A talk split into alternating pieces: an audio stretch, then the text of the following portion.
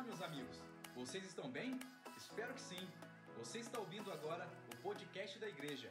Aproveite. Boa noite, gente. Vocês estão bem? Aleluia. Para quem não me conhece, meu nome é Vitor. É, eu congrego nessa casa já faz um tempo.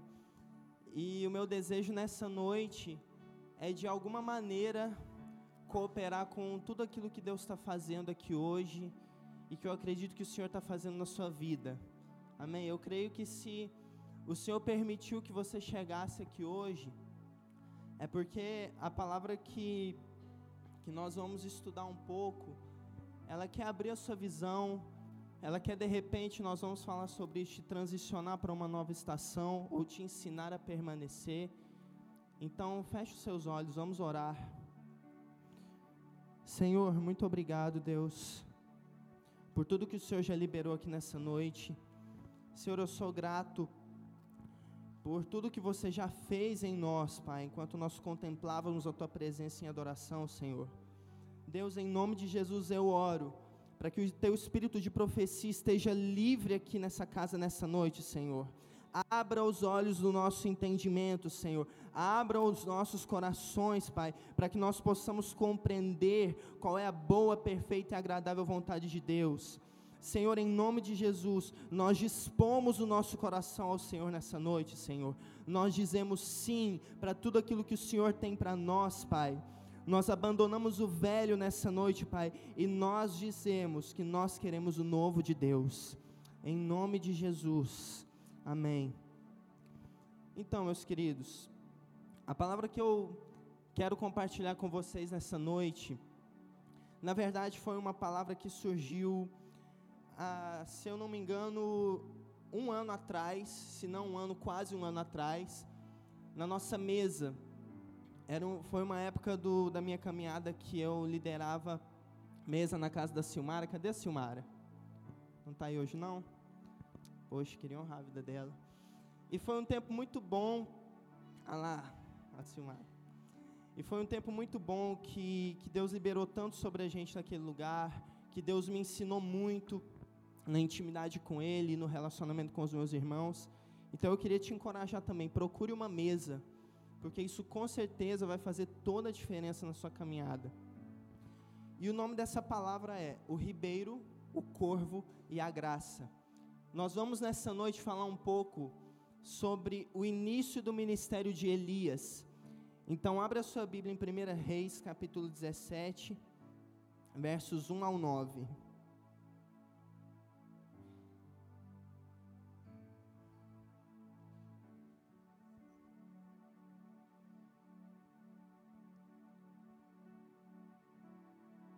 1 Reis, capítulo 17, verso 1 ao 9. A Bíblia diz assim: Elias, que era de Tisbe, em Gileade, disse ao rei Acabe: Tão certo como vive o Senhor, o Deus de Israel, a quem eu sirvo, não, não haverá orvalho nem chuva durante os próximos anos, até que eu ordene. Então o Senhor disse a Elias: vá para o leste e esconda-se junto ao riacho de Querite, que fica a leste do rio Jordão. Beba a água do riacho e coma o que os corvos lhe trouxerem, pois eu, pois eu dei ordem para levarem alimento até você. Elias fez o que o Senhor ordenou e acampou junto ao riacho de Querite, a leste do Jordão. Os corvos lhe traziam pão e carne de, pão e carne de manhã e à tarde, e ele bebia água do riacho. Depois de algum tempo, porém, o riacho secou, pois não caía chuva em parte alguma da terra. Então o Senhor disse a Elias: Vá morar em Sarepta, perto da cidade de Sidom. Dei ordem a uma viúva que mora ali para lhe dar alimento. Então, antes de nós começarmos a falar a respeito da graça de Deus, que eu não sei se é clara para você nesse texto, mas a graça de Deus se manifestou na vida de Elias nesse texto, é necessário nós entendermos o que está acontecendo em Israel quando o profeta Elias é levantado. Nesse momento da história de Israel, o reino já estava dividido entre o reino do norte, que era chamado de Israel, e o reino do sul, que era chamado de Judá. O reino do sul ficou com a capital de Jerusalém, e o reino do norte fundou uma nova capital, que era Samaria. E aí vários reis se levantaram no reino do norte, e um desses reis era o rei Acabe, que as escrituras nos ensinam que foi o rei mais perverso da história de todo o reino do norte. Porque Acabe foi aquele que se casou com uma personagem muito famosa das escrituras, Jezabel. E Jezabel veio de outro povo, seu casamento se deu porque o seu pai fez uma aliança com o rei desse outro povo e casou seu filho, e esse povo adorava Baal, Baal e Azerá, que eram deuses. Baal, na cultura deles, era o deus que provinha as tempestades para que houvesse fertilidade na terra e o povo pudesse plantar e colher. Então, quando Acabe se casa com Jezabel, a adoração a ídolos, que já era comum em Israel, passa a se tornar oficial, porque por conta dele ter se casado com uma mulher que era desse povo, então o que ele faz em Israel? Ele constrói um templo para Baal, onde o povo ia adorar outro Deus. Então é nesse contexto de desvio, de idolatria, de corrupção moral, que Deus levanta profetas. Nesse caso, Deus levanta três profetas contemporâneos ao rei Acabe, que foi o profeta Elias, Micaías e um terceiro de nome que as escrituras não nos citam. E Elias é levantado justamente para advertir Acabe acerca dos, dos caminhos que ele estava tomando. Então, qual é a primeira conduta que o Senhor conduz Elias a tomar. Elias se levanta e diz: Olha, na terra não haverá chuva até que eu ordene. Por que ser liberada essa palavra para não haver chuva? Porque, como Baal era o deus das tempestades, logo eles devotavam as chuvas a Baal. Então, quando um homem de Deus se levanta e diz que sobre a terra, em nome do Senhor, não haverá chuva, ele está tirando o trono das tempestades de Baal e atribuindo ao Senhor. E por conta dessa palavra que foi liberada, não choveu na terra cerca de três anos. E é aí que nós vamos entender um pouco o que eu realmente gostaria de tratar com vocês essa noite. No versículo 1 desse capítulo, nós vemos o profeta Elias liberando uma palavra de que não choveria sobre a terra. E logo no versículo 2, nós vemos o Senhor vindo até Elias e dizendo: Olha, pega suas coisas, vá para o leste e esconda-se junto ao riacho de Queribe, que fica a leste do Jordão. A palavra do Senhor para Elias, ou melhor, a direção do Senhor para Elias, foi que ele pegasse as suas coisas e fosse até um lugar de provisão, porque a palavra que ele tinha recebido de Deus era de seca sobre a terra. Então, o que é que nós entendemos isso, meus irmãos? Elias estava sujeito e ele viveria as consequências da palavra que Deus havia liberado sobre a terra naqueles dias. Mas o Senhor é fiel e ele concede graça aos seus filhos. Nesse caso, Elias ainda não era filho de Deus, porque nós ainda não passamos pela obra da cruz aqui, mas quando nós olhamos para esse texto, Deus libera uma palavra de seca sobre a terra, mas ainda assim, em Sua graça, Ele decide suprir as necessidades do seu servo.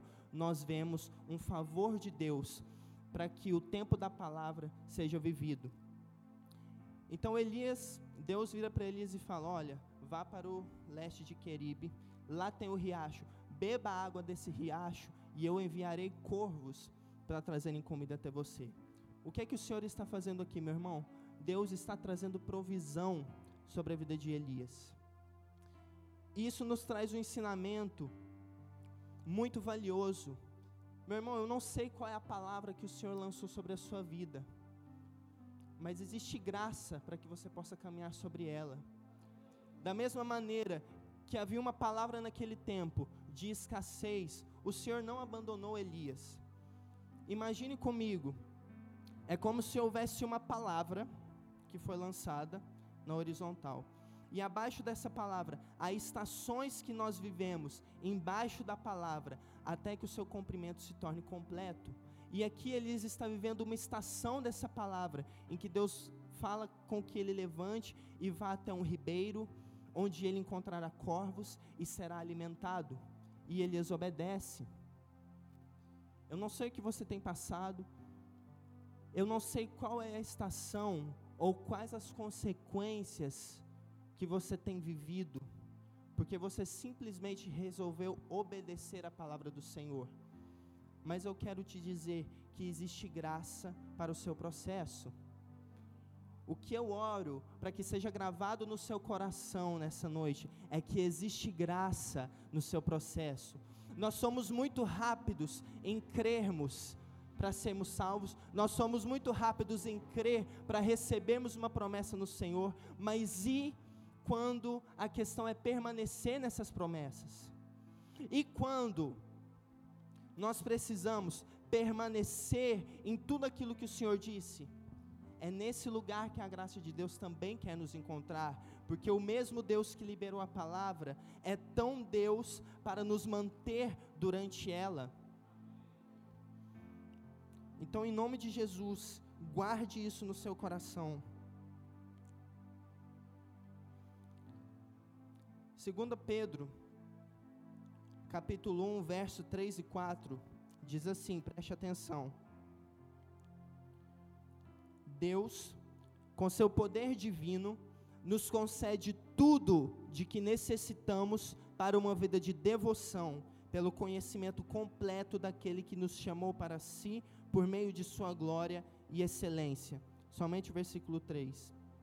Então, olhe o princípio e o ensinamento que a nova aliança está nos trazendo.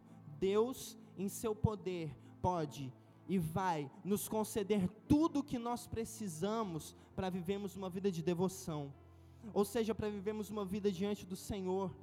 Então, meu irmão, esse texto me ensina que eu e você já temos tudo que nós precisamos.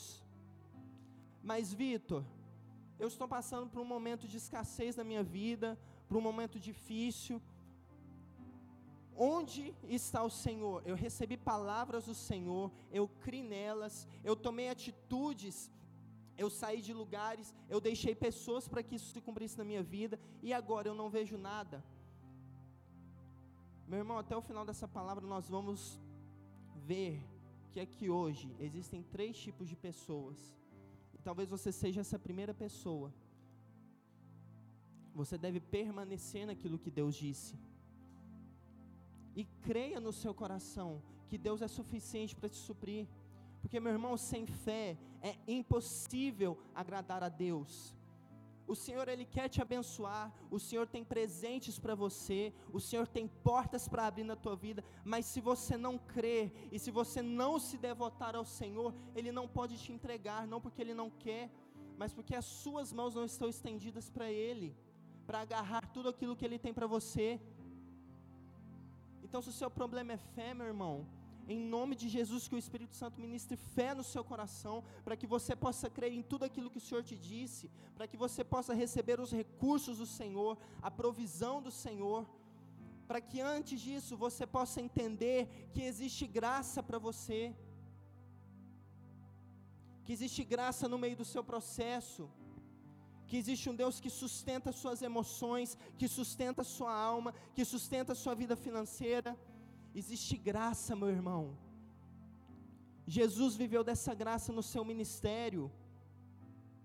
E a palavra diz que nós faríamos obras maiores. Então eu acredito que essa graça também está sobre nós.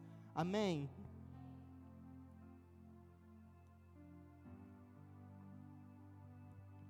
Mas existe outro ponto crucial que nós também precisamos entender.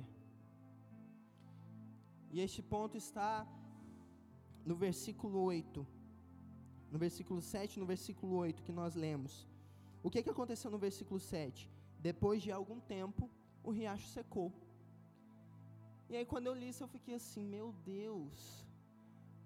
Mas o Senhor lançou uma palavra sobre a terra de que haveria seca, manda Elias ir até um lugar de provisão e a provisão do Senhor acaba.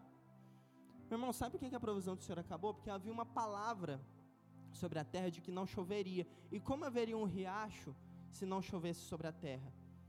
É claro que Deus era suficientemente poderoso para fazer brotar água daquele chão. Mas Deus aqui está nos ensinando outro ponto, que a graça de Deus, ela é poderosa, mas ela também se move. Lembra que no início da palavra eu disse que existe uma palavra que segue na horizontal. E embaixo dessa palavra existem estações que nós passamos até que ela se torne completa. Elias aqui, quando Deus vira para ele e diz: Olha, levante e vá até Sarepta, porque eu já dei ordem para que uma viúva te dê pão. Elias está transicionando de estação. Deus poderia, ok, muito bem, ter feito brotar água naquele ribeiro, mas Deus queria que Elias fosse obediente e transicionasse para outra etapa. E nós vamos ver que quando Elias se levanta e se move juntamente com a graça de Deus, ele chega até Sarepta, encontra uma viúva que estava extremamente debilitada e que estava preparando a última refeição para que ela e o seu filho comesse. Então, segundo tipo de pessoas que está aqui hoje, pessoas que precisam se mover. Existem pessoas aqui, como eu falei, que precisam permanecer em um lugar, porque ainda existe recurso e provisão neste lugar. Mas também existem pessoas aqui nesta noite que precisam se mover, porque meu irmão, já está na hora de a graça que está sobre você trazer provisão para outras pessoas como foi com Elias. Elias se levanta e vai até Sarepta. Quando ele chega até Sarepta, a viúva pega sua última refeição e dá para ele o que acontece. Ele vira e fala: Olha, não vai faltar farinha e nem azeite na sua casa. Provisão do Senhor. E quando eu percebi isso, fez todo sentido porque Deus não ter feito um milagre no ribeiro, feito brotar águas, porque existia uma pessoa em Sarepta Existia uma mulher em Sarepta que precisava ser tocada pela graça que estava sobre Elias. E meu irmão, você precisa se mover. Você precisa deixar nessa noite este riacho seco, onde não há mais recursos. Se mova junto com a graça de Deus. Não tenha medo de se mover. Deixe o que já secou para trás. Prossiga. O Kevin liberou aqui na hora do louvor que há pessoas aqui hoje que estão com medo. Talvez você está com medo porque os seus recursos acabaram. É hora de você se levantar e ir para outro lugar. Porque o Senhor já se moveu na sua vida. A graça de Deus não é estática. Ela se move. E conforme a nova aliança nos ensina, em 2 Coríntios 3,18, nós vivemos de glória em glória. A glória de amanhã não é a glória de hoje. Deus tem coisas novas para os seus filhos. Existem pessoas aqui que estão com medo do novo de Deus, simplesmente porque você não consegue controlar, meu irmão. Deus não quer que você tenha o controle da sua vida. Deus quer que você seja dependente dEle. Então calce as suas sandálias e se mova nessa noite. Se mova para tudo aquilo que Deus tem para você. Porque somente nesse lugar você vai poder experimentar a graça de Deus. Seja obediente à voz do Espírito. Os homens de Deus naquela época, época eram sensíveis e obedientes à voz do Espírito. Meu irmão, quanto mais nós hoje, que temos habitando em nós o Espírito Santo, somos chamados de filhos de Deus, as Escrituras ensinam que todos aqueles que são guiados pelo Espírito de Deus são filhos de Deus. Nós estamos numa aliança superior, então se houve graça para Elias, quanto mais para mim e para você. Amém? Seja corajoso.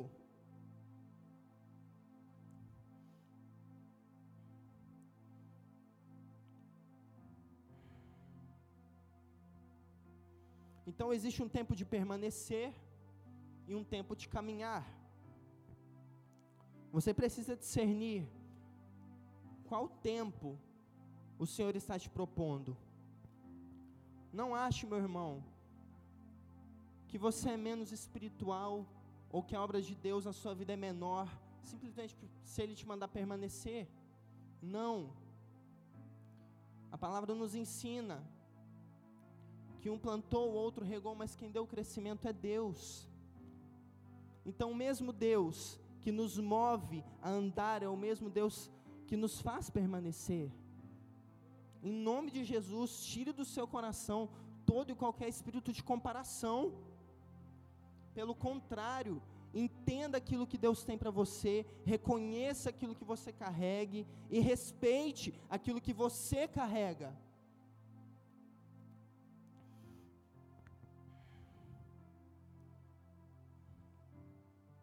Outro ponto muito importante, para nós entendermos como que a nossa caminhada é fundamentada em se mover, permanecer no lugar, se mover, permanecer no lugar. Quando o profeta chega até a casa da viúva, e ali existe o primeiro milagre, a primeira provisão, que é sobre o pão. Aquele profeta, após comer, após trazer o milagre sobre a casa da viúva, ele não pega as suas coisas e vai embora. Como eu disse, ele não teve uma ordem clara e direta do Senhor para pegar as suas coisas e partir. Ele permanece até que o Senhor diga. E por que ele permanece? Porque ainda havia um milagre a ser realizado naquele lugar. Porque o texto nos ensina que um tempo depois o filho daquela mulher morreu. E onde estava a resposta para a morte do seu filho? Estava no profeta. Porque por meio do profeta aquela criança foi ressuscitada. Por meio do profeta, o poder de Deus fluiu e alcançou a vida daquela criança e ela pôde se levantar de novo. Então isso nos fala, isso nos fala sobre ciclos mais uma vez. Respeite o ciclo que você está vivendo. Não se torne, meu irmão, um mercenário mesquinho. Não usufrua, se levante e vá embora honre aquilo que está fazendo, que Deus está fazendo. Tempo de permanecer também é tempo de honrar. É tempo de abençoar aqueles que estão ao seu redor. Então, em nome de Jesus, transiciona a sua mentalidade. Olhe para aqueles que estão ao seu redor e se pergunte: em que a graça de Deus que está sobre mim pode abençoar o meu irmão? Seja intenso, meu querido. Seja intenso. Para que quando o Senhor te chame a se mover novamente, você saia pela porta da frente, você saia com honra. Você saia carregando o seu galardão. Aquilo que o Senhor tem para você. Amém?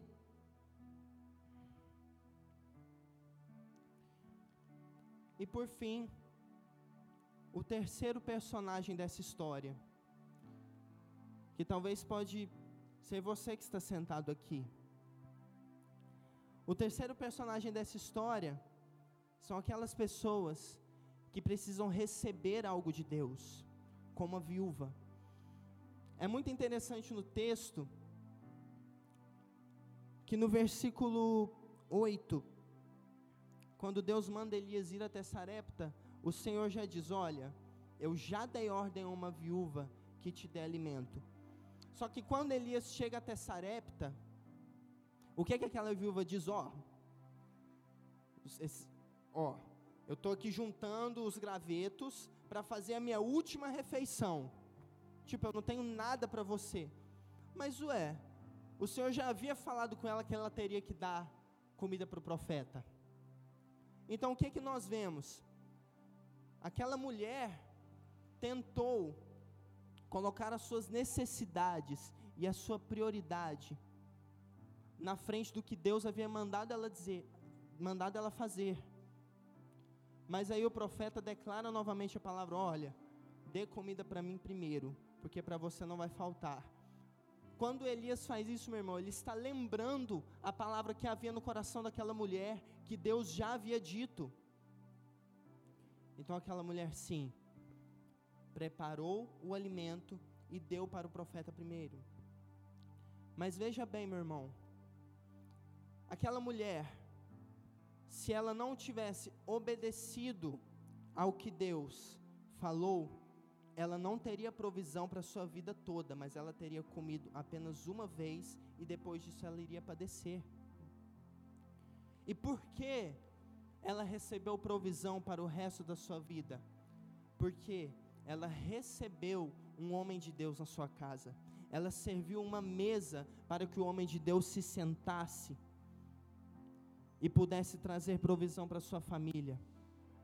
Meu irmão, Elias aqui é uma figura de Jesus, que nos trouxe fartura, que nos trouxe vida. E eu gostaria de te fazer uma pergunta nessa noite. Você tem recebido os homens de Deus que o Senhor tem mandado na sua casa? Meu irmão, deixa eu te dizer algo. Talvez o milagre que você tanto precise está na vida dos homens que você tem negado alimento. Talvez a vida, a cura que você tanto precisa, está na vida dos irmãos que você rejeita e que você nega se assentar, você nega servir. Essas pessoas são Jesus na terra e elas carregam algo para você. Então, em nome de Jesus, Receba os seus irmãos, porque eles carregam algo valioso para compartilhar com você. É na vida do corpo que nós somos curados, que nós somos tratados, que existe provisão para nós. Não há outro lugar. Então eu não sei qual dessas pessoas é você aqui nessa noite. E outra coisa muito importante também, para nós encerrarmos. Muitas das vezes nós lemos esse texto e nós não percebemos que o objetivo final da palavra que foi lançada sobre a terra de seca não era simplesmente que não chovesse sobre a terra. O objetivo dessa palavra era que o altar de Deus fosse reconstruído, porque nós vemos no capítulo 18 de 1 Reis, que é quando o Senhor chama Elias se levantar e ir ter com Acabe para confrontá-lo, e aí acontece toda aquela história dos profetas de Baal, eles montam um altar e o fogo de Deus desce e queima o sacrifício. A Bíblia nos diz em 1 Reis 18:30 que Elias restaurou o altar que estava caído. Então, qual foi o propósito da seca sobre a terra, não foi que o povo passasse fome, foi que o altar fosse reconstruído. Lembra mais uma vez das estações que nós falamos mais cedo? Existe uma palavra na horizontal e abaixo dela existem estações que nos levam para um fim proveitoso. Meu irmão, eu não sei, talvez você não entenda com clareza aquilo que Deus te disse mas isso pode ser uma parte do todo. A Bíblia nos ensina em 1 Coríntios 13, 12, que em parte nós conhecemos e em parte nós profetizamos. Então, talvez a palavra que o Senhor liberou sobre a sua vida, ou algumas delas, não seja um fim em si mesmo, mas seja um instrumento para que você alcance um fim que Ele ainda não te mostrou com clareza. Mas uma coisa eu posso te dizer, meu irmão: confie e obedeça. Confie e obedeça. Qualquer que seja das pessoas que você seja aqui nessa noite. Talvez o Senhor esteja mandando você permanecer, talvez Ele esteja mandando você caminhar, ou talvez Ele simplesmente está dizendo para que você receba. Obedeça. Não queira nada além daquilo que o Senhor disse, porque Ele está te conduzindo para um fim proveitoso. Amém? Fique de pé no seu lugar. Vamos orar.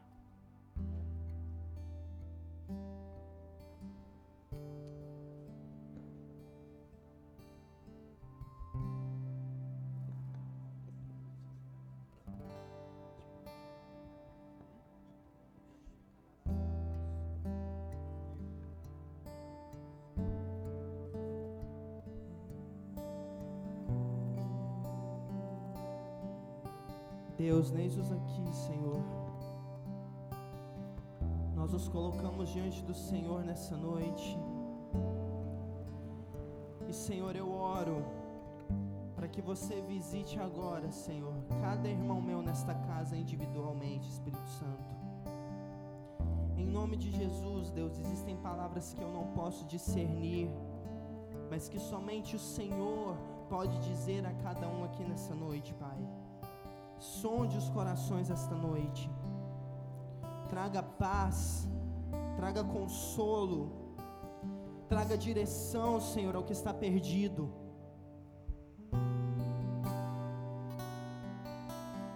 Em nome de Jesus, antes de nós começarmos a ministrar a palavra, eu senti muito forte no meu espírito que há uma mulher aqui nessa noite que está prestes a se separar. E o Senhor diz que a resposta que você busca está em pessoas que irão te aconselhar, minha irmã. Não se isole. A Bíblia nos ensina que na multidão de conselhos há sabedoria. O corpo de Cristo está vivo. Existem mulheres maduras para caminharem com você nessa casa, para amarem a sua vida. Então, em nome de Jesus, faça isso por você e por tudo aquilo que o Senhor tem para você. Não desista. Procure alguém que seja voz na sua vida. Se abra para a cura do Senhor. Em nome de Jesus. Que bom que você chegou até o fim. Espero que tenha gostado.